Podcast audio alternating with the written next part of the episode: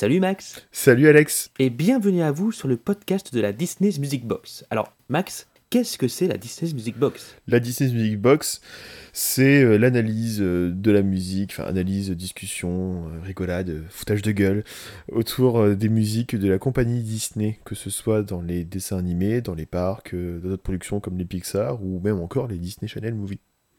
Alors, vous allez certainement nous demander quand est-ce que vous allez avoir les podcasts ? Eh bien, ce sera toutes les deux semaines. Mais sachez que ces podcasts sont assez intéressants parce qu'en fait, ce sont des podcasts faits à partir de lives que l'on fait directement sur Twitch. Bien sûr, et comme la Disney's Music Box fait partie du label Elabète, vous pouvez nous retrouver sur twitch.tv slash Elabète toutes les trois semaines. Alors n'hésitez pas à nous faire des retours, hein. On est sur Twitch, on est sur Twitter, sur Instagram, sur Facebook... Et donc toujours en live sur twitch.tv slash elabète. Alors aujourd'hui, vous allez entendre le premier épisode que nous avons enregistré en novembre deux mille vingt. Et de quoi ça parlait ? De la Belle et la Bête. Alors bonne écoute. Bonne écoute à tous.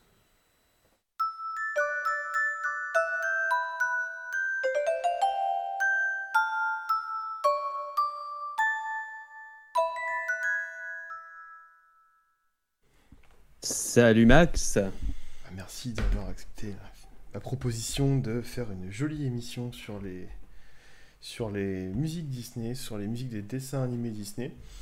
Euh, Avec très grand plaisir. Bienvenue dans la première émission, émission de Disney's Music Box. Merci pour l'accent anglais, hein, on, le, on le notera. Et ben, on va se présenter chacun. Hein. Donc, euh, Alex, Et ben avec je, plaisir. je te laisse euh, la parole en premier.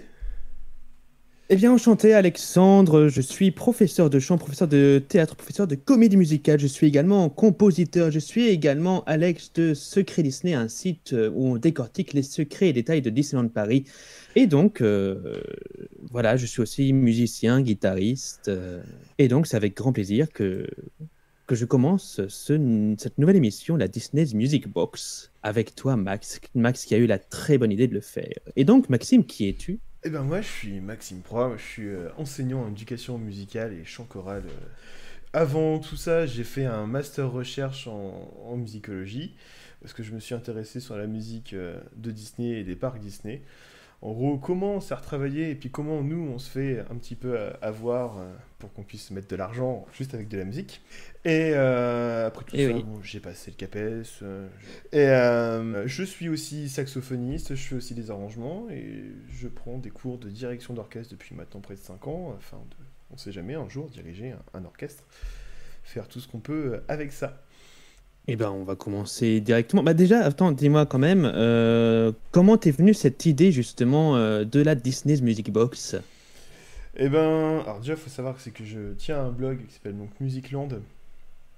Euh, donc, oui, bah oui. Je, je, je parle, très original comme nom, hein. Musicland, Disneyland, ou alors, on va faire plus plus large, euh, c'est le nom d'un d'un court métrage réalisé par Disney dans les années trente. La référence est ici. Euh, j'en étais où ? Donc, je fais, je fais un, un, j'ai un site où est-ce que malheureusement, j'ai pas toujours le temps de, de, de, de trop écrire parce que ça prend du temps, parce que c'est un petit peu laborieux parfois aussi. Je et confirme. Puis je voulais absolument, je me bien avec Secret Disney, et je voulais absolument pouvoir parler quand même des dessins, des musiques des dessins animés, et puis pareil faire un article sur toutes les musiques d'un dessin animé et fois cinquante dessins animés chez Disney, enfin cinquante-cinq maintenant, en plus les Pixar, plus tout ça, c'était un petit peu long. Et puis au final, c'est peut-être pas ça qui intéresse le plus les gens. Je me suis dit, une émission en live, ça serait super. Je réfléchis avec qui la faire, parce que tout seul, c'est peut-être pas le top. Et avec toi, c'est encore mieux. Eh ben, je me sens tout à fait flatté. Du coup, sinon, en fait, l'idée pour moi de, de, Disney Music, enfin, de Disney's Music Box, c'est comme ça que, que je te l'ai présenté. Donc, c'était vraiment décrypter la musique d'un dessin animé Disney à travers ses chansons, ses musiques instrumentales, ses inspirations, ses idées, son histoire... Euh, l'intérêt dans la progression narrative de la musique, euh, dans des dessins animés, les ouvertures dans les comédies musicales, et je pense que c'est vraiment pour ça aussi que j'ai voulu faire ça avec toi, parce que c'était un sujet auquel on pouvait vraiment euh, s'ouvrir. Et euh, parler aussi des, des, des, des, des adaptations en film live, et puis de la musique des parcs. Parce que les parcs, c'est toujours... Là... C'est ce qu'il y a de plus intéressant. Et oui. Et on va en parler directement d'ailleurs dans, ce, dans cet épisode, dans cette émission, dans cette première émission. Qui porte donc sur le dessin animé La, la Belle, Belle et la, la Bête. Bête. Alors, bah, directement, on va peut-être euh, commencer par parler de l'histoire du film. Je, je vais un petit peu tricher, hein, euh, j'ai écrit un petit synopsis, comme ça c'était fait. euh, alors, alors qu'elle vient d'arriver dans un petit village, Belle, une jeune femme préférant se plonger dans les livres plutôt que de succomber au charme de Gaston. Alors qu'elle n'a plus de nouvelles de son père parti en voyage, elle décide de partir à sa recherche et découvre un château dans lequel vit une bête, ainsi que des dizaines d'objets animés. Alors que Belle échange la liberté de son père contre la sienne, celle-ci apprend à connaître ce qu'elle pensait être un monstre sans cœur et qui s'avère être un prince devant trouver l'amour pour être libéré de sa malédiction. Voilà, c'était le petit synopsis. Je suis impressionné par tes talents de, de comédien. Waouh. Bah, écoute, euh, tant mieux, j'ai envie de dire, c'est un peu mon job. Non, mais merci, merci beaucoup. Alors moi, de manière beaucoup moins théâtrale, hein, je, vais, je vais partir et puis je te laisserai euh, développer euh, sur la partie des, des, du compositeur, parce que c'est, c'est celle qui te parle beaucoup plus. C'est un film qui est sorti en quatre-vingt-onze aux U S A. Est-ce qu'il est sorti, je crois, le, dans, pour me souvenir, euh, le, le quinze ou le seize. Enfin, ça, fait, ça faisait euh, vingt-neuf ans, la semaine dernière, que, que, que c'était arrivé. Et en mille neuf cent quatre-vingt-douze, oui, en France, c'était l'époque où est-ce que les dessins animés sortaient près d'un an après en France euh, par rapport aux États-Unis. C'est le trentième classique d'animation Disney, réalisé par euh, Gary, avec l'accent anglais. Oh là, vas-y. Je vais me planter, ça va être drôle. Gary Trousdale. Ça passe, ça passe. Ou euh, Trousdale en français. Et euh, Kirk Weiss, qui ont tous les deux par la suite réalisé Le Bossu Notre-Dame. Le scénario, et c'était exceptionnel par l'époque, c'est la première femme à écrire un scénario pour Disney, c'est par Linda Wolverton, qui a par la suite Ça aussi passe. écrit, euh, adapté euh, Le Roi Lion, euh, euh, donc deux trois ans après. Euh, et le compositeur, c'est le fameux, l'excellent Alan Menken. Mm. Et le parolier, c'est Howard Ashman, qui ont déjà euh, travaillé ensemble. Est... Exactement, ouais. Ils ont travaillé ensemble sur pas mal de choses avant. Euh, leur première, euh, première production ensemble, c'était euh, une histoire d'un millionnaire qui décide, en fait, euh, soudainement de, d'aider une petite ville américaine. Et s'ensuit, bien sûr, euh, des... plein de petites choses, plein de, de petites histoires. Ça s'appelait, voilà, je préfère regarder mes notes, Kurt Vonnegut, God Bless You, Mister Rosewater. Voilà, euh, ça datait de soixante-dix-neuf. J'ai pas grand-chose à dire là-dessus. C'était, voilà, un, un premier petit travail ensemble. Mais ils sont surtout connus pour, avant bien sûr La, la, la Belle et la Bête et tout ce qui est Disney, pour La Petite Boutique des Horreurs, une comédie musicale extraordinaire de quatre-vingt-deux et qui raconte l'histoire d'un fleuriste élevant une plante qui se nourrit seulement d'humains, donc de chair humaine. Et ce, cette comédie musicale est absolument extraordinaire, c'est l'une de mes préférées. Euh, vraiment, euh, Little Shop of Horrors en anglais, qui bien sûr a été fait en film par la suite. Euh, il y a comédie musicale, film, il y a plein de choses. Vous pouvez trouver énormément de choses là-dessus. Et le euh... film est disponible, je cherche. Je cherchais sur Netflix, sur Disney plus, sur Amazon Prime, je ne l'ai pas trouvé nulle part. Eh bien, en D V D. D'accord. Tout ouais. simplement. Nous transmettrons euh, le pour D V D. Le coup... hein. Oui, bien sûr, je l'ai avec, je l'ai, je l'ai chez moi. Il y a oui. aucun problème pour ça. Avec la jaquette. Euh... Avec la, oui, mais bon, oui, dans oui. Le boîtier, la jaquette. C'est un vrai. Ah, d'accord. Pardon. Excuse-moi, je pensais euh... que toi aussi tu avais non, non, les D V D. Alors, pour... Dès que, dès qu'il s'agit de comédie musicale, je préfère largement avoir les D V D directement avec moi. Je, je soutiens le monde de la comédie musicale. Euh, et donc ensuite, pour Disney, ils ont fait le vingt-huitième classique d'animation Disney qui s'appelle La Petite Sirène. Plus tard, donc après La Belle et la Bête, ils ont seulement travaillé ensemble pour Aladdin, mais seulement au début. Ils ont travaillé ensemble sur Nuit d'Arabie, Je suis ton meilleur ami et Prince Ali, qui sont clairement pour moi les trois meilleurs morceaux de, d'Aladdin.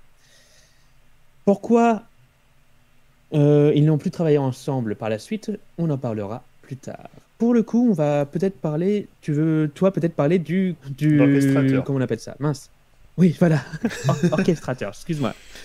Donc non, parce que Menken, a fait, Ashman a fait les paroles, a aussi beaucoup mis en scène le dessin animé. Alan Menken a aussi compo composé la musique, c'est-à-dire qu'il a euh, pensé les chansons, les accords, les paroles, euh, les musiques instrumentales. Mais en fait, il y a une personne souvent qui, a, enfin, très souvent, qui est même beaucoup oubliée, c'est euh, l'orchestrateur qui, sans lui, ben, il n'y a pas vraiment le reste... Enfin, la musique, la composition, c'est soixante-quinze pour cent du travail, mais les vingt-cinq pour cent qui restent, c'est ça qui donne tout le charme à la musique. Et donc l'orchestrateur, c'est Danny Troob, qui est en fait l'orchestrateur un petit peu fétiche d'Alan Menken. Ils ont travaillé beaucoup ensemble, ils ont travaillé sur Aladdin, ils ont travaillé sur Pocahontas, donc La Belle et la Bête, Le Bossu de Notre-Dame, ils ont posé sur, ensemble sur Hercule. Sur Réponse, il a fait une apparition sur la danse du royaume. C'est, je crois, la seule musique qu'il a fait dans Réponse. C'est peut-être pour ça aussi que c'est la seule musique vraiment ultra développée dans le dessin animé Réponse. Alors, danse du royaume, c'est à quel moment ça? C'est quand elle danse, danse avec, avec euh, les gens dans ouais. le. Ok. La musique euh, celtique. Un petit peu celtique. Oui. Très oui. Et euh, il a travaillé aussi sur Mary Poppins Return. Et donc euh, voilà, c'est, c'est, je pense que Danny Troob, c'est la personne qui a le rôle le plus important euh, dans, dans le film. Et euh, par contre, ses musiques, je pense, voilà, au final, Alan Menken a réussi à avoir un, un Oscar par rapport à la musique instrumentale du film, mais c'est aussi à Danny Troob qu'on qu'on lui doit. Et en fait, ils ont réussi à avoir deux Oscars par la suite, encore en mille neuf cent quatre-vingt-douze, par rapport à La Belle et la Bête. Le premier Oscar, pardon, c'est pour euh, la meilleure chanson originale avec Histoire éternelle, ou Beauty and the Beast en anglais. Euh, le deuxième Oscar, donc, c'est pour la meilleure musique de film. Et c'est le premier dessin animé, par contre, à avoir été nominé pour l'Oscar du meilleur film. Oui, c'est vrai. Enfin, pardon. Oui, c'est ça. Oui, c'est le premier dessin animé. Et, le premier euh, alors, oui, dessin animé Disney à être pas... nominé pour l'Oscar du meilleur film. Le premier Disney? Il y a eu avant? Euh, c'est une excellente question. Je sais que c'est le premier Disney dans tous les cas. Est-ce que c'est le premier dessin animé? Donc ouais, c'est le premier dessin animé Disney à être nominé, à être nominé pour l'Oscar du meilleur film. Le premier dessin animé par contre à avoir eu l'Oscar du meilleur film, si je m'abuse, c'est ce génie bijou qui est Frozen.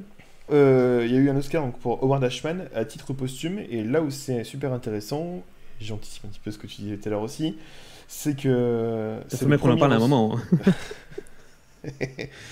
C'est le premier Oscar euh, donné à quelqu'un qui est décédé du, du sida. Et euh, ouais. Pour ça, je conseille vraiment de voir euh, l'excellent documentaire que j'ai regardé il y a, il y a vraiment peu de temps sur euh, euh, Howard Ashman sur Disney plus. Et voilà.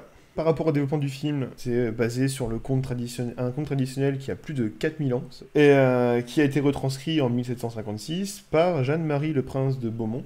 Et euh, di euh, Walt Disney, enfin, la personne, le producteur, ça a essayé de s'y intéresser dans les, dans les années trente, a essayé de faire des premiers essais, mais c'était beaucoup trop difficile à, à réaliser. Donc ils s'y sont très vite euh, arrêtés. Ils n'ont pas décidé de, de, de développer le dessin animé. Ils ont préféré faire d'autres choses plus intéressantes, comme par exemple Blanche-Neige, Pinocchio, euh, Dumbo, Bambi. Euh, par contre, en mille neuf cent quarante-six, il y a Jean Cocteau qui, lui, s'est intéressé au conte de Belle et la Bête et l'a mis en scène. Euh, C'est là qu'on voit quelques ressemblances avec le, le dessin animé, avec, la, avec le dessin animé de la Belle et la Bête. En fait, le premier mmh. film, donc celui de Cocteau, Euh, s'intéresse au fait Bill Bell, pardon, c'est la fille d'un riche marchand qui a deux autres sœurs et puis un frère et qui est courtisée par Avenant qui est un ami du frère de Belle. Donc là, euh, pas de Gaston, euh, Belle d'un coup a des frères et sœurs, c'est totalement euh, différent.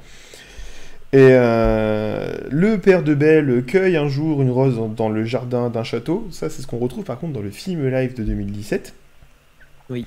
La bête apparaît. Euh, attrape le père, le condamne à mort, sauf pour un seul cas, et c'est là que c'est un petit peu violent, s'il lui donne une de ses filles en échange, il libère. Bien sûr, il faut que l'histoire à l'avance, Belle se fait... des bons procédés, voilà. C'est ça. Belle se fait euh, emprisonner par la bête, donc c'est-à-dire que le père s'est libéré et a clairement refourgué une de ses filles à un monstre méchant. Ça avance, ils se découvrent les uns les autres, ils tombent amoureux. La différence, c'est que euh, Gaston, dans le dessin animé, meurt euh, après un combat avec la bête, alors qu'au final, c'est un, une statue d'ange qui tue euh, ben, Avenant et, ou un de ses frères, je sais plus, un des deux, à la fin du film. Et euh, okay. Le film est extrêmement bien joué par Jean Marais, qui est exceptionnel. Donc Disney s'est beaucoup inspiré de, de cette version de, de Jean Cocteau, surtout sur, sur l'aspect graphique. On retrouve des objets animés, on retrouve donc la bête, on retrouve le château, tout ça. Disney s'est aussi beaucoup inspiré de la France pour pouvoir faire son dessin animé. Les animateurs sont allés en France pour pouvoir visiter plein de châteaux, pour pouvoir visiter un petit peu les, la nature française, les dé, les, l'architecture française, pour ainsi courage. avoir un château de la Bête qui est des plus ressemblants. Le film a été développé à trois endroits différents. Il a été développé tout d'abord oui, à Londres, oui. parce que euh, le, ré- le réalisateur du film était euh, anglais. Et euh, au final... Il y a eu des, des tensions au sein de l'équipe Disney. Le gars, soit est parti, soit a été viré. Ça dépend un petit peu des, des reportages et puis des bouquins qu'on lit sur, euh, ça m'étonne pas. sur Disney. Au final, donc, ce sont les deux, les deux, les deux réalisateurs qui, euh, euh, du film qui ont repris le, le truc. Euh, ils, ont fait, ils ont commencé à faire les dessins, à faire les premiers trucs à Los Angeles. Sauf que Howard Ashman était très malade. Il vivait... À, il était très malade du sida. Il vivait à New York. Il était très impliqué dans la création de La Belle et la Bête. Et euh, pour pouvoir suivre l'évolution du dessin animé, vraiment faire ouais, quand même son, son bijou à lui, ils ont amené euh, tout, euh, tous les trucs, euh, tous les dessins, tout ça, à New York pour qu'ils puissent les voir. Donc, euh, donc à Londres, à Los Angeles, puis à New York pour, euh, pour euh, Howard Ashman. Il y a quand même, ça a quand même été continué à développer à Los Angeles, parce qu'ils ne pouvaient pas délocaliser une équipe de six cents personnes à New York exprès pour une seule personne. Euh, la musique a été enregistrée dans les studios, je crois, de la Warner. Je me suis intéressé à ça dans les studios de la Warner ou d'Universal euh, à New York aussi. J'ai beaucoup d'informations euh, sur le film pour l'instant, mais nous n'avons pas fini parce qu'on va arriver sur quand même le plat de résistance, j'ai envie de dire, les chansons, la musique. Alors en fait, il y a neuf chansons dans le film, dont trois reprises. Euh, première chanson, c'est Belle. Deuxième chanson, c'est Gaston. Les deux sont reprises, donc on est déjà à quatre chansons. Ensuite, il y a C'est la fête, Je ne savais pas, Histoire éternelle, qui est reprise tout à la fin. Je me suis un peu tâté, mais au final, euh, j'ai considéré cette reprise à la fin comme une chanson encore à part. Et la chanson Tuons la bête. Donc ça nous fait neuf chansons. Il y a une chanson coupée qui est Humain à nouveau, qui a été ajoutée dans la version deux mille deux, et si je ne m'abuse, dans la comédie musicale. Oui, exactement, oui, totalement. Et il y a une version pop de la chanson La Belle et la Bête, et euh, là, là, on va encore voir mon, mon talent en anglais, donc par Céline Dion et par euh, Peabo Bryson. Je, j'imagine, même Peabo, je suis même pas sûr que ce soit vraiment anglais. Donc, euh...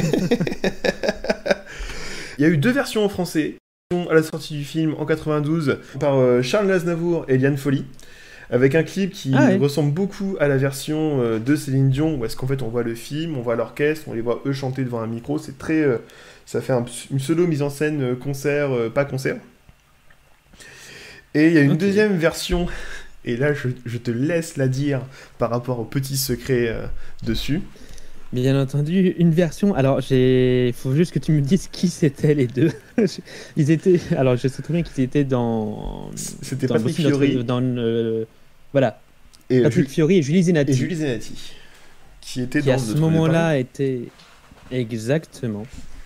Qui ont fait donc une version, mais pas à n'importe quel endroit. Pour ceux qui sont déjà à la Disneyland de Paris, ils ont tourné ça... Euh, dans le...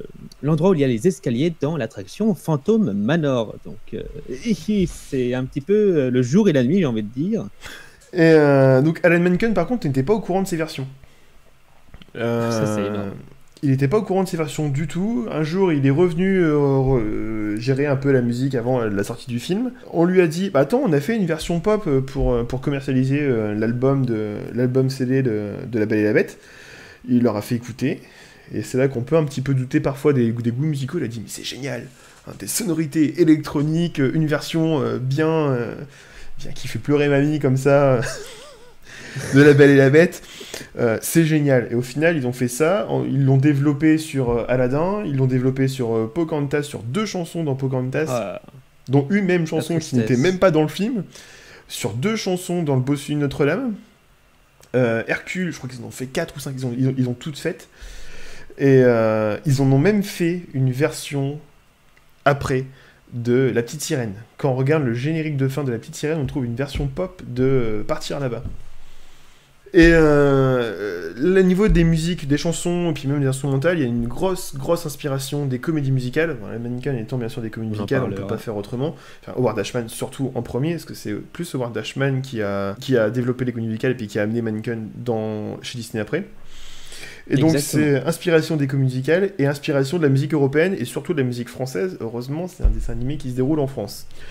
Et en fait, la musique, c'est un développement autant des musiques instrumentales et des, et des, et des chansons, c'est un développement de leitmotiv, de motifs mélodiques qui représentent soit un personnage, soit une émotion. Et c'est là l'avantage en fait d'avoir un compositeur qui écrit et les musiques instrumentales et les chansons, c'est qu'il utilise tout, il sait tout faire pour tout le film. Par exemple, dans Le Roi Lion, c'est Hans Zimmer qui fait l'instrumental et c'est Elton John qui fait le reste. C'est très très rare quand on a des références des chansons dans la musique instrumentale. Alors que là, au oui. final, c'est hyper fourni. Donc on a une succession de, de leitmotifs qui apparaissent avec les chansons, qui apparaissent un petit peu au fur et à mesure du, du dessin animé. Et c'est là que je vais commencer avec le premier leitmotiv qu'on trouve dans la Elabète, pardon. Fort. Donc en fait, le premier motif, c'est celui de la magie. Je, les con... enfin, je considère la magie comme un personnage. Euh, c'est celui de la magie, plus précisément, c'est celui de la bête. Et en fait, c'est ce motif-là. Alors, attention, c'est là que ça va être drôle.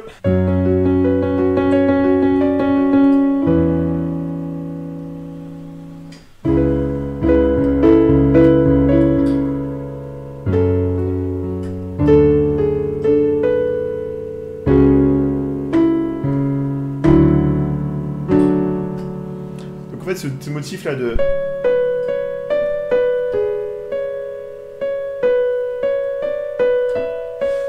c'est en fait le tout premier motif, c'est celui de la bête, c'est le tout premier motif que l'on entend dans le film. Exactement. Il est inspiré du carnaval des animaux. Alan Menken l'a dit, oh, j'ai pris de la musique de Saint-Saëns, en même temps la musique française, hein, la musique française c'est la meilleure. Euh, j'ai pris, euh, j'ai pris euh, le carnaval des, an- des animaux, je m'en suis inspiré, et puis j'ai fait donc son do-di-do-di-di-do-dom. Et avec euh, tous les petites euh, fioritures en dessous. Donc euh, on le retrouve dès le début, dès le début du film, avec le prologue, tout ça. Dès qu'on parle de la bête aussi, dès qu'on parle donc, de la magie, dans le prologue où on voit euh, tous les vitraux, euh, le changement, la sorcière qui arrive, euh, la progression aussi harmonique qu'il y a. Euh, dès qu'on voit aussi la rose, dès qu'on voit la bête arriver dès le début, on entend ce motif. Et en fait, plus on avance dans le film, plus le motif est joué euh, de manière beaucoup plus forte, beaucoup plus présente, avec une orchestration qui est encore plus présente, et puis euh, de plus en plus euh, tragique. Jusqu'à la fin, jusqu'à la transformation de la bête, et c'est là, la toute dernière fois qu'on va entendre le motif, pendant que la bête euh, change, euh, et en l'air, euh, on voit toute la lumière euh, faire, et puis lui qui apparaît, et eh ben, il euh, y a la progression qui avance, où est-ce qu'on entend le motif qui avance, qui avance, qui, qui est de plus en plus aigu, euh, qui est de plus en plus fort, qui est de plus en plus tiré, juste avant le moment d'apaisement. Et en fait, ce motif, j'ai eu du mal au début un petit peu à le cerner, et euh, c'est le film de deux mille dix-sept, c'est la version live de, de deux mille dix-sept qui m'a vraiment fait comprendre tout son intérêt, parce qu'il apparaît au tout début de la chanson Evermore, ou Ensemble à jamais. Et c'est le moment où est-ce que la bête, ben, elle est partagée entre la magie et puis l'amour pour Belle. Donc en fait, il est là, il fait... Et puis après, euh, nana, euh, donc euh, si... Euh, ah, pardon.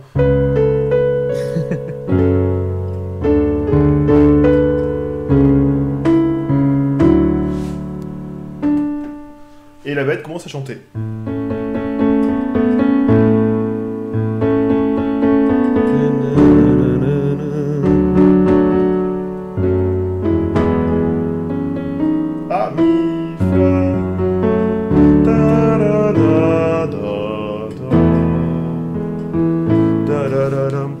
Après, il fait son petit refrain, nous, euh, c'est où nous, nous serons ensemble à jamais, même si un jour elle l'oublie. Et on avance, on avance, et puis tout d'un coup, en fait, il se repose, il se rend compte que ben, Belle n'est plus là à la fin de son refrain, et puis le thème, il revient tout doucement.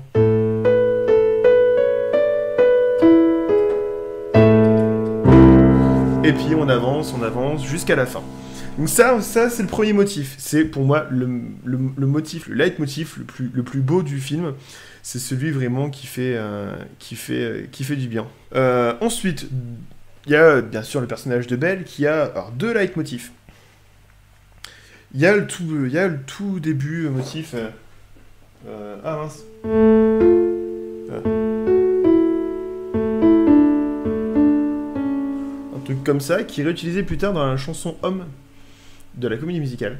Je reviens sur Belle, donc au début, un très, thème très léger à la flûte, euh, euh, pour montrer l'insouciance, l'innocence de Belle, mais en même temps, euh, pas tellement, le côté un petit peu indépendant, c'est un solo de flûte, donc la flûte est toute seule, donc Belle, elle, ça montre aussi qu'elle est un petit peu toute seule, et puis euh, tout d'un coup, ça casse le rythme, on va tomber sur un truc beaucoup plus rythmé, beaucoup plus euh, saccadé, euh, presque parlé, pour parler donc des villageois. Et c'est en totale contradiction entre, euh, entre les villageois qui sont parlés et puis Belle qui chante toujours de manière très lyrique pour montrer à quel point en fait Belle elle est totalement isolée. C'est là que c'est très proche de la comédie musicale, c'est que dans la comédie musicale faut, c'est quand même du théâtre. Et euh, au final, vu que c'est du théâtre, il faut que ce soit un petit peu parlé. Donc en fait, cette, cette mélodie qui avance tout le temps, qui paraît tellement naturelle au niveau du fluide, hein, bonjour, bonjour, mais salut la famille. Et puis au final, c'est pas, c'est pas si déconnant. On n'a pas l'impression qu'il chante, on a vraiment l'impression qu'il... qui parle bien. Ensuite, on passe au personnage de, de, de Gaston, euh, qui, le personnage un petit peu lourdeau, un petit peu sûr de lui, égocentrique, égoïste, euh, le pseudo-beau garçon dont tout le monde est, est amoureux, et qui, pour ça, c'est un peu le bon français de la campagne. Le mec qui est à la buvette avec bon sa bière. Résumé. C'est ça, c'est le mec qui est, la mec, euh, qui est à la buvette avec son verre, et puis qui euh, veut faire tomber toutes les femmes. Et ben pour ça, on lui met une bonne valse bien populaire, euh, bien lourdingue, un truc un peu limite bavarois. C'est là que c'est super intéressant, c'est qu'en fait c'est pareil, c'est toute une construction un petit peu à la, à la comédie musicale. On part sur un début où le fou il est là, il fait une mélodie qui est quand même très très simple, où il est la la la la la la la la. En fait c'est vraiment très très très très très simple au niveau de la, de la construction.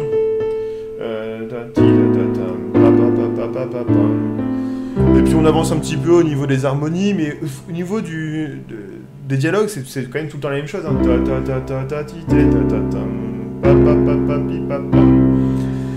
Avant d'arriver sur euh, le truc qu'on aime bien, hein, où est-ce qu'on fait et de gauche à droite et d'avant en arrière.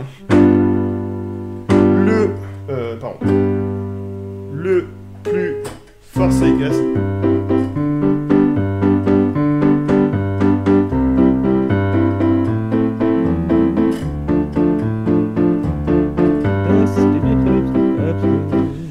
Et c'est là qu'on voit que c'est vraiment le truc bien, bien franchouillard. Et vas-y, et vas-y que j'y vais.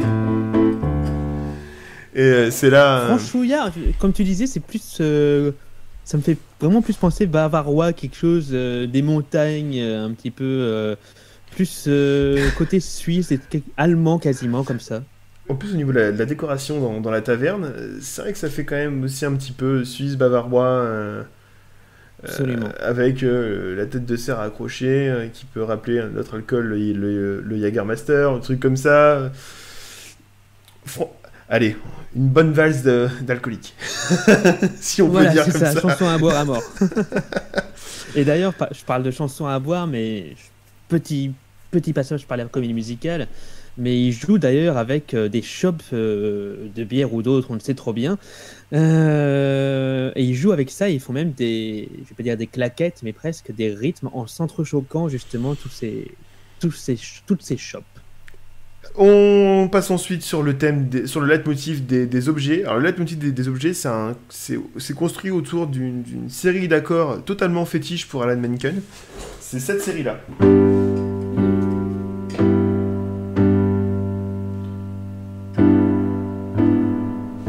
En fait, dès qu'on entend le titétam, pipépam, pipépim, palépapem, papapi, papapi, papapi, palépapa. On retrouve ça dans C'est la fête. Pareil, oui. Qui est très inspiré comédie musicale au niveau de la, du, du parler un petit peu. Et euh, plus au niveau après du, du développement d'un thème, euh, de ses variations, de sa construction euh, et rythmique et de style et tout ça. Il le réutilise ah, pour dans... le coup, Vas-y, vas-y. C'est la fête, je fais un, un petit passage pour le coup, mais c'est la fête, c'est vraiment le morceau de comédie musicale, euh, euh, kickline, et cetera, de, par excellence. On, on peut l'imaginer très bien dans le dessin animé, on l'imagine bien entendu dans la comédie musicale, euh, mais on imagine parfaitement tout l'ensemble en train de, de danser en ligne avec ouais. les jambes qui se lèvent comme ça, et c'est parti, et c'est un grand spectacle. Enfin, en fait, c'est d'ailleurs très bien représenté dans le, dans le dessin animé. On passe, on passe clairement de la valse euh, bof euh, avec Gaston au, à, la danse, euh, à la danse populaire, euh, beaucoup plus posée, beaucoup plus propre avec... Euh, c'est la fête. Ce thème-là, cette mélodie-là de ta ta ti té, il réutilise sur euh, Être humain nouveau. Être humain nouveau, être humain nouveau. C'est pareil, donc le, le, le leitmotiv des objets. C'est pour ça au final que Être humain nouveau, heureusement que ça a été enlevé, parce qu'au final ça aurait fait une très grosse redite avec C'est la fête, même une redite un peu, un peu plus calme et puis qui aurait cassé le rythme du, du dessin animé. Ce motif-là, le de ta ta ti té, il réutilise dans La Petite Sirène. Et pour montrer à quel point pour lui c'est le, te- le motif euh, des personnages rigolos un petit peu. À quel moment je veux savoir. Les poissons, les poissons, les poissons, les poissons, les poissons. Oui. Non, la... Les paroles, les poissons, c'est on passera. Hein. Et euh, en plus de ça, le chef cuistot, qui dans la version française a un accent italien, mais dans la version euh, américaine est français. La, la Belle et la Bête se déroule en France avec des personnages français. Donc... Oui. Donc sur une petite valse, c'est clairement aussi un petit thème français. Euh, je passe sur Tuons la bête et puis je finis par le meilleur motif à la fin. Euh, je, je ne savais pas, pardon, je ne savais pas. C'est une chanson que musicale totalement cliché. J'ai pas réussi à trouver de rapprochement entre les mélodies euh, et puis euh, les leitmotifs. À part ce qu'on utilise encore, celui un petit peu de Belle, histoire de montrer que Belle est amoureuse et puis la bête euh, commence à se rapprocher un petit peu aussi de, la, de Belle. Et euh, Tuons la bête, c'est un final musical très très fort avant euh, avant le combat et puis avant la reprise de La Belle et la Bête. Euh, très comédie musicale aussi, c'est une belle construction, on fait une coupure entre du chant, entre de la musique orchestrale, euh, du théâtre. Je pense que ça sur scène ça doit être génial. C'est je, excellent. Je euh, n'ai pas vu. Vraiment, même dans une version, enfin euh, je trouvais quand même que ça manquait encore plus de personnes d'ensemble, euh, mais vraiment Tuons la bête, d'une c'est mon morceau préféré du dessin animé tout simplement. Mais la version musicale avec tous les chœurs qui sont derrière euh, est, encore, est encore plus extraordinaire. Vraiment, si jamais vous avez moyen de l'entendre à un moment ou même de, d'aller, le reg- d'aller le voir. Euh, euh... Mais oui, Tuons la bête en live, c'est, un, c'est du feu de Dieu. Euh, donc je voilà, donc Tuons la bête. Et Tuons la bête, en fait, ça a été, la communauté gay a utilisé cette chanson pour se défendre. Euh, j'ai vu ça aussi dans le reportage sur, sur Howard Ashman sur Disney plus. Lorsque le film est sorti, en fait, Tuons la bête, c'est clairement le peuple qui va aller tuer euh, l'être différent. Et ben, à l'époque, la communauté gay s'est un peu ap- approprié, approprié la chanson, et euh, c'est même très très bien, euh, pour dire, regardez, le peuple, le peuple américain, le très conservateur peuple américain, tout ça, il refuse les homosexuels, il refuse pire que ça, il refuse les, les homosexuels qui sont malades du sida, parce qu'ils ont peur de choper le sida mmh. en leur serrant la main. Et euh, au moment où le film est sorti, ils ont dit, on va utiliser cette chanson-là pour montrer à quel point, en fait, euh, cette chanson-là, Euh, dénonce euh, ces Américains euh, conservateurs euh, qui ont peur de tout et de rien. Du coup, j'ai une question, vu que euh, il était déjà mort, qu'en ont pensé justement les proches par rapport à cette appropriation qui est par, par ailleurs tout à fait euh, légitime. Dans le reportage, c'est euh, le compagnon d'Ashman euh, ne disait rien par rapport à ça. Et c'est la sœur de Howard Ashman qui disait que Ashman lui-même n'avait, n'avait pas pensé la chanson euh, de cette manière-là, et, euh, qu'au final c'est une appropriation qui pff, n'avait peut-être pas lieu d'être à cent pour cent. Okay. Et là je passe au dernier thème, le thème le plus, impré- le plus, euh, le plus impressionnant, après celui de, après celui de la magie, c'est, le... c'est ça.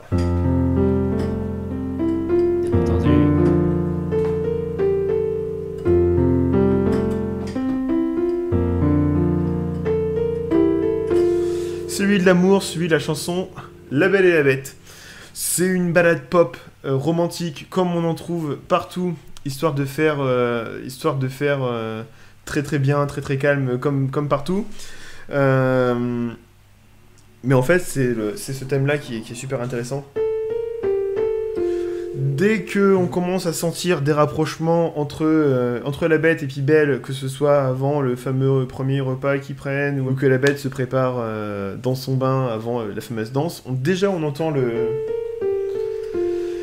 Et euh, dès qu'il y a ça, en fait, il apparaît. Et euh, après la transformation, on n'entend plus jamais le, le thème de la magie, mais on réentend ce thème-là, le thème de l'amour, en fait, qui finit sur une fin majestueuse avec un, un cœur...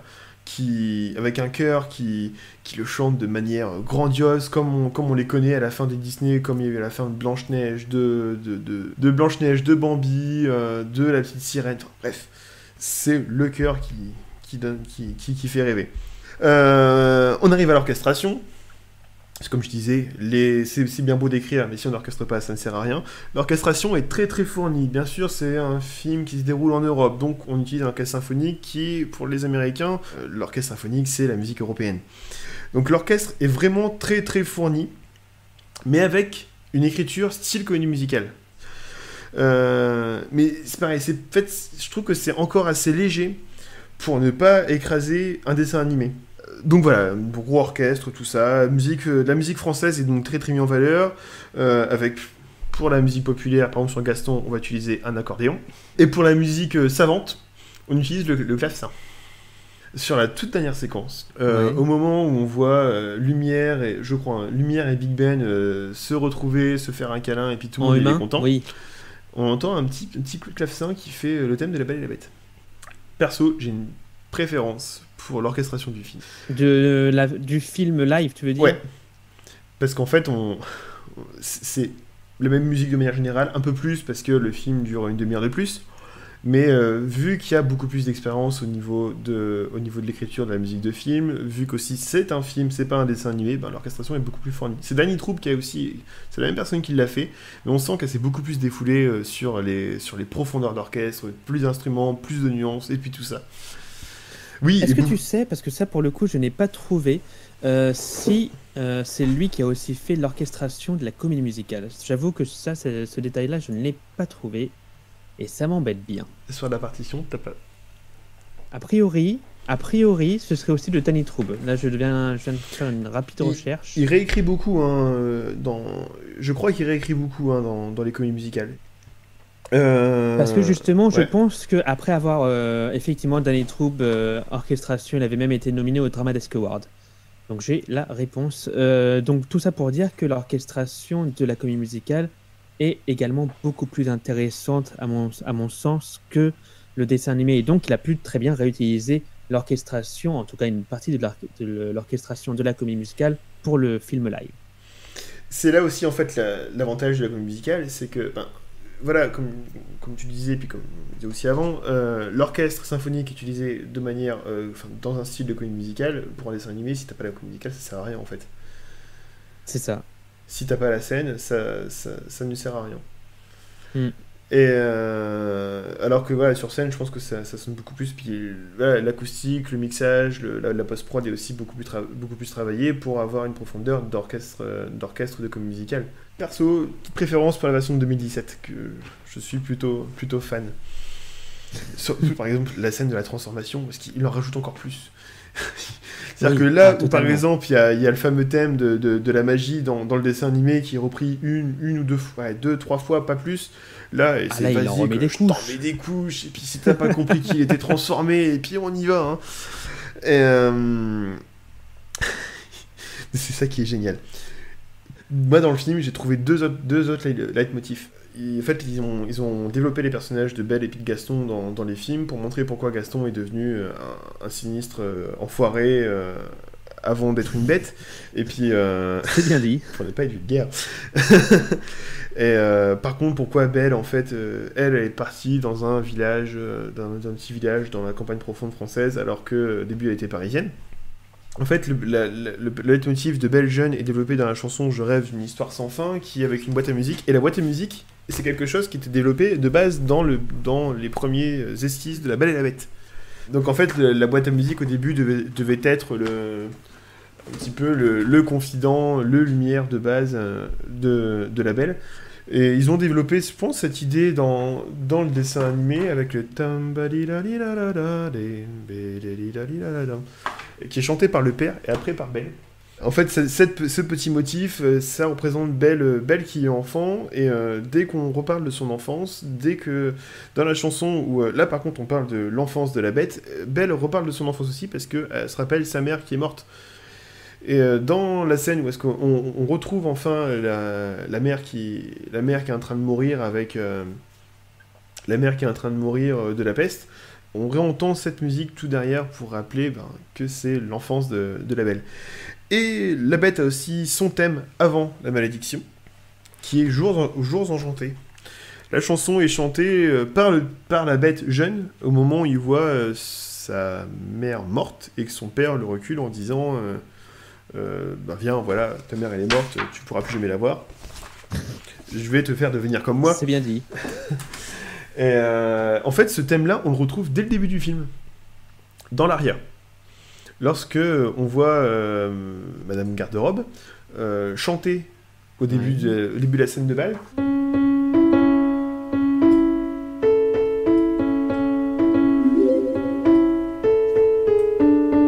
Oui. Et en fait, c'est la même mélodie.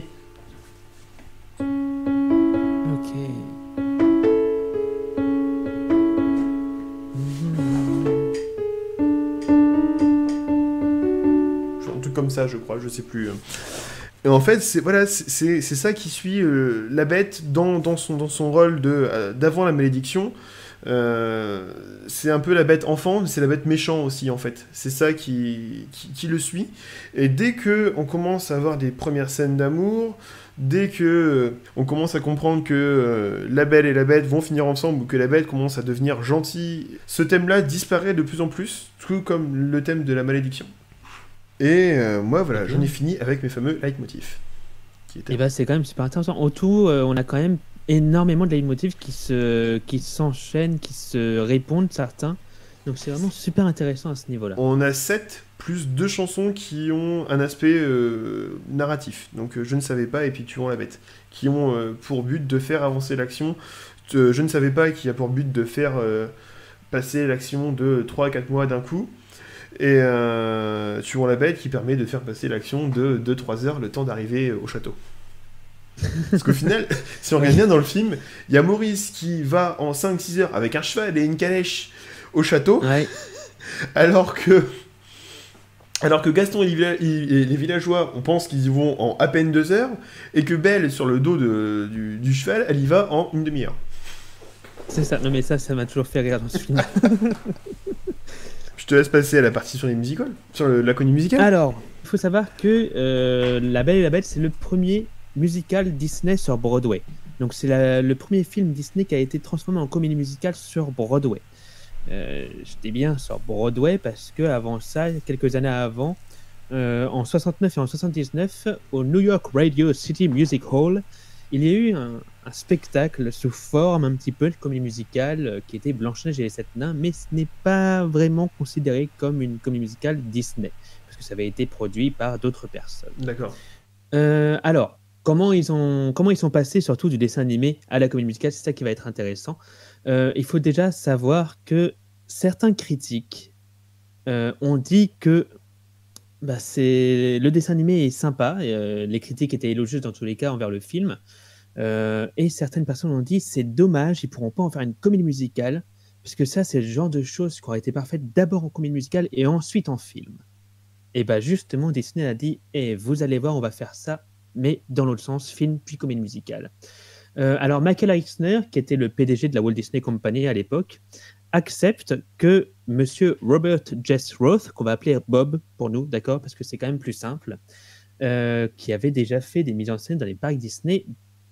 Il accepte donc que le, qu'il devienne, Bob, le metteur en scène de La Belle et la Bête. Il faut savoir que Bob avait essayé depuis plusieurs dizaines d'années de faire des comédies musicales, véritablement comédies musicales euh, Disney à Broadway, sur scène. Et en quatre-vingt-quatre, il avait d'ailleurs proposé Mary Poppins. Euh, mais euh, on avait dit non. Et finalement, ça se fera, mais en deux mille quatre. Donc beaucoup, beaucoup, beaucoup plus tard. Euh, et donc, euh, Bob, par contre, il avait mis en scène à euh, Walt Disney World, au, au Disney's Hollywood Studio, dès le premier jour de la première du film, le vingt-deux novembre mille neuf cent quatre-vingt-onze, un Beauty and the Beast live on stage. Donc c'est quand même euh, pas mal intéressant. Et donc Michael Eisner a dit « Bob, tu vas faire la comédie musicale La Belle et la Bête ». Alors pour le coup, on le sait, euh, Howard Ashman, on est d'accord, il est décédé des suites du sida en mars quatre-vingt-onze, soit huit mois avant la sortie du film, et bien, bien, bien avant la sortie du, de la comédie musicale sur Broadway. Donc c'est, on est allé voir un, une autre personne qui s'appelle Tim Rice euh, pour écrire les, nouveaux, euh, les nouvelles paroles des morceaux supplémentaires qui seront dans tous les cas composés par euh... oh punaise Alan Menken, excusez-moi, j'ai... j'ai oublié son nom, au secours. Et donc Tim Rice, il est quand même super intéressant ce personnage, parce qu'il avait déjà travaillé sur d'autres comédies musicales, par exemple de Andrew Lloyd Webber, qui est extrêmement connu euh, en Angleterre et, et à New York. C'est même lui d'ailleurs, Tim Rice, qui avait traduit Starmania en anglais, et plus tard on le reverra dans Disney dans Le Roi Lion ou Aladdin. Tim Rice, euh, je trouve une, une, une écriture des paroles très, très, très pop quand même. Très, Totalement. Et, et, euh, qui passe très bien dans, euh, avec, avec les, l'écriture de Elton John dans, dans Le Roi Lion, mais qui, à, à mon avis, hein, euh, ne passe pas du tout avec euh, l'écriture d'Alan Menken. Je ne mm. suis pas fort fan des musiques d'Al- d'Aladin, et en fait, les, c'est celles, celles que j'aime bien, c'est celles qui ont été écrites par Howard Ashman, et celles de Tim Rice sont, ben, pff, voilà, on sent la baisse de qualité. Euh, alors, par rapport au dessin animé, euh, la, la librettiste, donc, qui était aussi euh, scénariste du film, Linda Wolverton, a euh, modifié quelques petites choses. Les personnages sont beaucoup plus développés, il y a beaucoup plus de temps. On passe d'un film euh, d'une heure trente à peu près, je crois, on est d'accord, ouais. Le dessin animé durait une heure trente. Mmh. Et là, on est passé quand même à une comédie musicale de bien deux heures euh, pour développer les personnages, justement. Le, stro- le sortilège transforme les personnages au fur et à mesure. Dans le dessin animé, ils sont transformés, hop, ça bouge plus. Et à un moment, effectivement, si jamais euh, la, la dernière pétale tombe, eh ben, ce sont des objets pour finir. Mais là, on voit vraiment que la transformation se fait au fur et à mesure jusqu'à devenir entièrement un objet et donc mourir si la malédiction n'est pas rompue. L'intérêt pour les personnages secondaires sont plus forts, que ce soit au niveau des objets, que ce soit au niveau de, ga- de le fou, et cetera. C'est beaucoup plus intéressant à ce niveau-là. Il y a eu six nouveaux morceaux ajoutés, dont Home, If I Can't Love Her, A Change in Me, donc euh, euh, Nous on s'en moque, euh, Encore combien de temps, Apprendre à l'aimer en français, ouais. euh, Comme avant, qui a été réutilisé, Être humain à nouveau, ça s'appelle Comme avant dans la version française. Mmh. Euh, le nid de coucou, non, il existait déjà, je sais plus. Non, le nid de coucou, il n'existait pas, on est d'accord, c'est au moment où euh, ils sont en train de faire le deal avec, euh, avec l'asile psychiatrique, donc ça n'existait pas dans le film. Et donc, ils en ont fait une musique qui est plutôt amusante, honnêtement, c'est plutôt amusant. Il y a un budget quand même de douze millions de dollars. C'est un record pour l'époque, c'est énorme. Donc ça ouvre le dix-huit avril quatre-vingt-quatorze au Palace Theatre jusqu'au vingt-neuf juillet deux mille sept avec plus de cinq mille performances, cinq mille quatre cent soixante et une performances pour être tout à fait exact. Les critiques au début sont très mitigées, mais le succès est total auprès du public et de la famille, surtout des familles bien entendu. trente-deux artistes, sept musiciens, seulement sept musiciens, et pourtant ils font des choses extraordinaires. trente-deux techniciens, cent soixante-dix perruques et huit changements de perruques par artiste en moyenne. Euh, d'ailleurs, il y a eu le Tony Award des meilleurs costumes pour euh, Anne Woodward. Je, là, tu vois, j'ai mal dit un nom, chacun son tour. Alors, un Tony Award, c'est un petit peu les Oscars de, du théâtre à Broadway, donc théâtre et comédie musicale.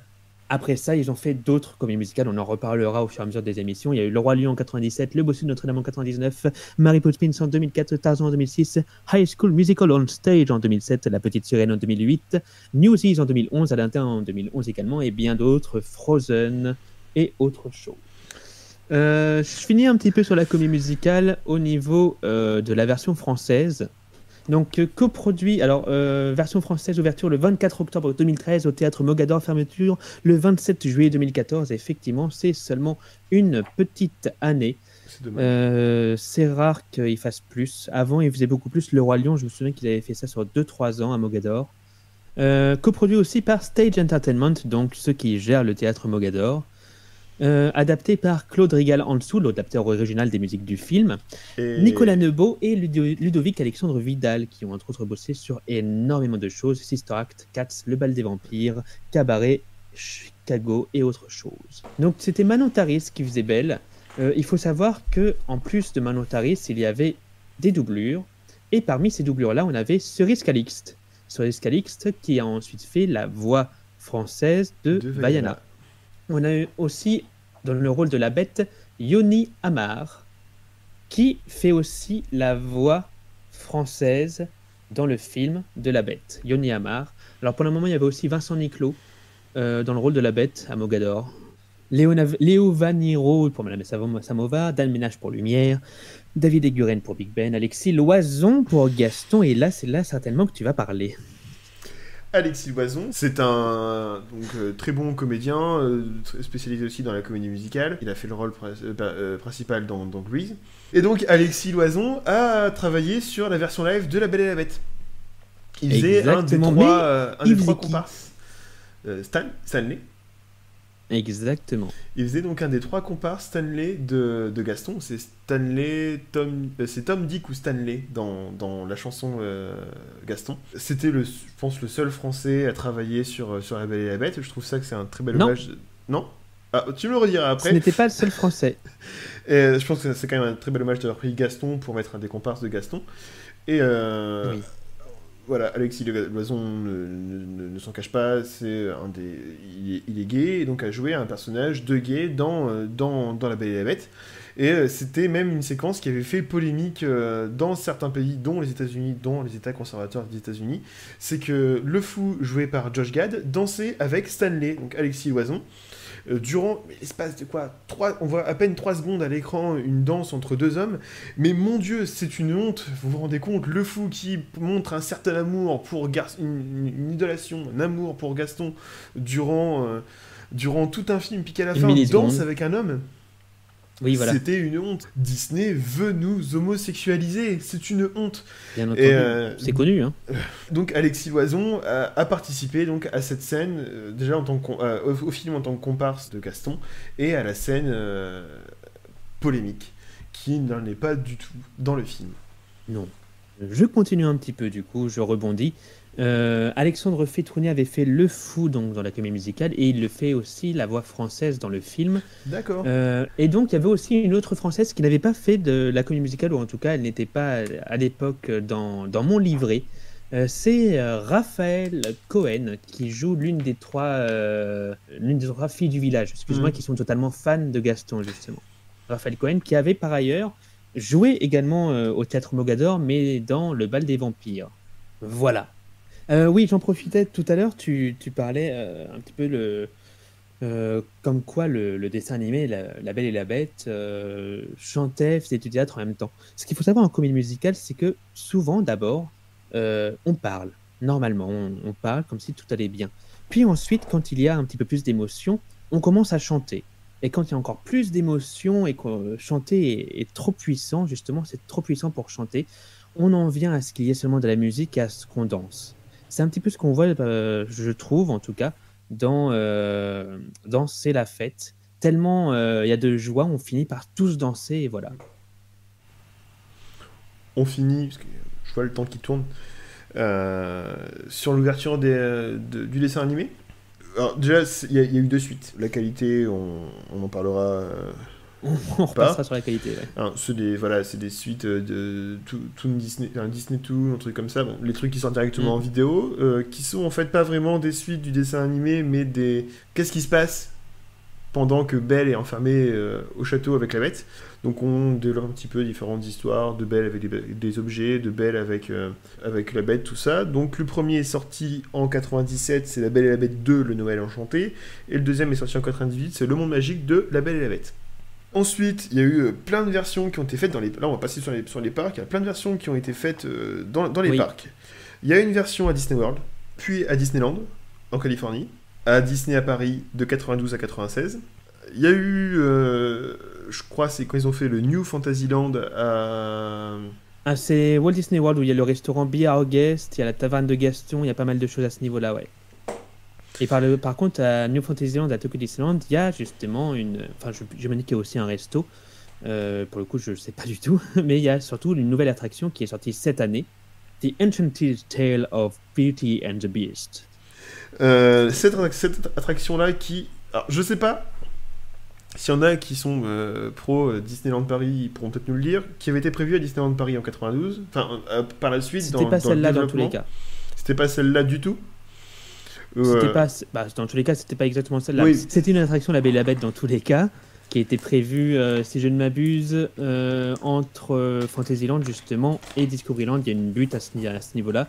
Ils prévoyaient, ou normalement c'était à ce niveau-là où ils prévoyaient quelque chose, ou je sais plus si c'était euh, derrière euh, à la place. Je crois que c'est derrière de... Vidéopolis.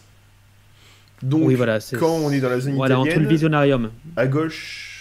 Il y avait la petite sirène, enfin le restaurant puis la petite sirène, et puis à droite, euh, mm. il y avait prévu une attraction là. Et accessoirement, il y a aussi Beauty and the Beast, euh, Beauty and the Beast bien sûr, Beauty and the Beast live on stage à Disney Cruise Line sur les sur les bateaux de, de Disney. Et d'ailleurs, il y a des vidéos, je crois, hein, sur YouTube de ouais. ça euh, officielles d'ailleurs de Beauty and the Beast live on stage pour qu'on voit. Mais c'est encore une fois une histoire tout à fait différente. Euh, C'est vraiment extrêmement raccourci de vingt-cinq minutes. C'est ouais. vraiment pas extraordinaire. Pour conclure, est-ce qu'on aime ou pas ? Oui.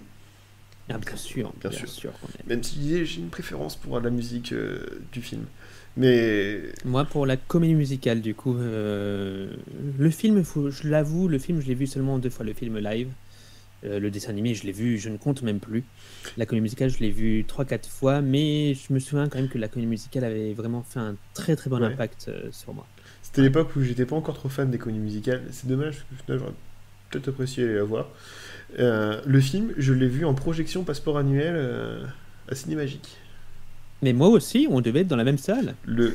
alors, alors attends, on va, on va ouvrir comme ça. C'était le samedi soir, moi. J'en sais rien. non, je, je, je, je me souviens juste en fait avoir, avoir pu faire euh, être faire partie des deux mille premiers, avoir fait la réouverture de, de Star Tour en, en soft opening, et puis le soir d'avoir été voir La Belle et la Bête sur le sur l'écran géant de Cinémagique. Je, je pense que c'était effectivement le samedi cœur. soir aussi pour moi, parce que le vendredi j'aurais pas été dispo. Et ben voilà, et ben la première émission elle se termine comme ça, alors un peu vite, d'accord. N'hésitez pas aussi à vous abonner, à partager euh, ce, qu'on, ce qu'on a proposé, euh, faites découvrir ça à vos amis. Euh, abonnez-vous aussi. À... Alors, où peut-on te retrouver, Alex ? Alors nous pouvons me retrouver sur Twitter, sur AlexG_artiste, sur Secret Disney, Secret Disney avec un S, pas secret, pas Disney. Euh, secret disney point com, les secrets et détails de Disneyland Paris. Parce qu'il y a plusieurs secrets, euh... mais un seul Disney. Exactement. Alors, oula. Sinon, on peut me trouver sur plein d'autres choses. Sur Alexandre Gallet, pour vous écouter mes compositions sur Spotify, Deezer, iTunes et autres choses. Et, et puis, c'est déjà pas mal, hein, accessoirement. Et toi, où est-ce qu'on peut te retrouver, Maxime ? Sur Instagram, à P R X Maxime, je suis un peu mon compte euh, fourre-tout. Euh, on peut me retrouver sur Twitter à Max H Z P, un truc comme ça. Et sur Musicland trente-trois, euh, ma page plutôt, entre guillemets, professionnelle euh, par rapport à Disney. Et puis sur euh, Internet, ça sera musicland point home point blog, où je partage différents articles qui parlent de dessins animés, qui parlent des parcs, qui fait des listes. On cite quelques sources quand même. Euh, bah pour moi, il y a beaucoup, beaucoup, beaucoup de livres sur les comédies musicales, accessoirement. Alors, j'en ai eu. J'en ai euh, je vais te trouver très, ça. Très je vais te trouver ça. Vas-y, continue. Euh, je me suis, euh, j'utilisais le dictionnaire, euh, la Disney, la, l'encyclopédie Disney, euh, Disney de A à Z par Dave Smith, qui est la référence Disney. Tout est référencé dessus, dans les films, les parcs, les dessins animés, les lives, euh, les Disney Channel, et puis euh, les compositeurs et tout ça. Tout est dessus. Euh, j'ai un super livre des éditions Inis qui s'appelle euh, Disney Enchanteur, je crois, et euh, un livre super écrit par Jérémy Noyer qui recense toutes ces ah, interviews oui. qu'il a fait avec les créatifs, les compositeurs, les animateurs, Danny Troob, euh, qui s'appelle euh, Entretien au pluriel avec un empire. Donc, pour La Belle et la Bête, c'est le volume un, ça va de trente-sept à quatre-vingt-dix-neuf. Non, quatre-vingt-dix-neuf, donc de Blanche-Neige jusqu'à euh, Tarzan. Je vous conseille de regarder, de lire le troisième, euh, troisième livre de Entretien avec un, avec un empire, sur Disneyland qui parle de Disneyland Paris, qui est extraordinaire, mais bon, ça n'a pas vraiment grand rapport. Moi, au niveau des livres, euh, j'ai A History of the American Musical Theater de Nathan Hurwitz, qui est extraordinaire. J'ai Histoire de comédie musicale, avec, euh, tous avec des S, de Patrick Niedeau, qui est une bible humaine sur les comédies musicales. J'ai euh, La comédie musicale, mode d'emploi, un petit livre très sympathique de Alain Perroux. Et j'ai euh, également Broadway Musicals, Show by Show, qui est une véritable encyclopédie, un, vrai, un véritable dictionnaire euh, des comédies musicales américaines de Broadway, de Stanley Green et Carrie Ginnell. Voilà, voilà. Eh bien, merci beaucoup et on se dit à la prochaine. Salut!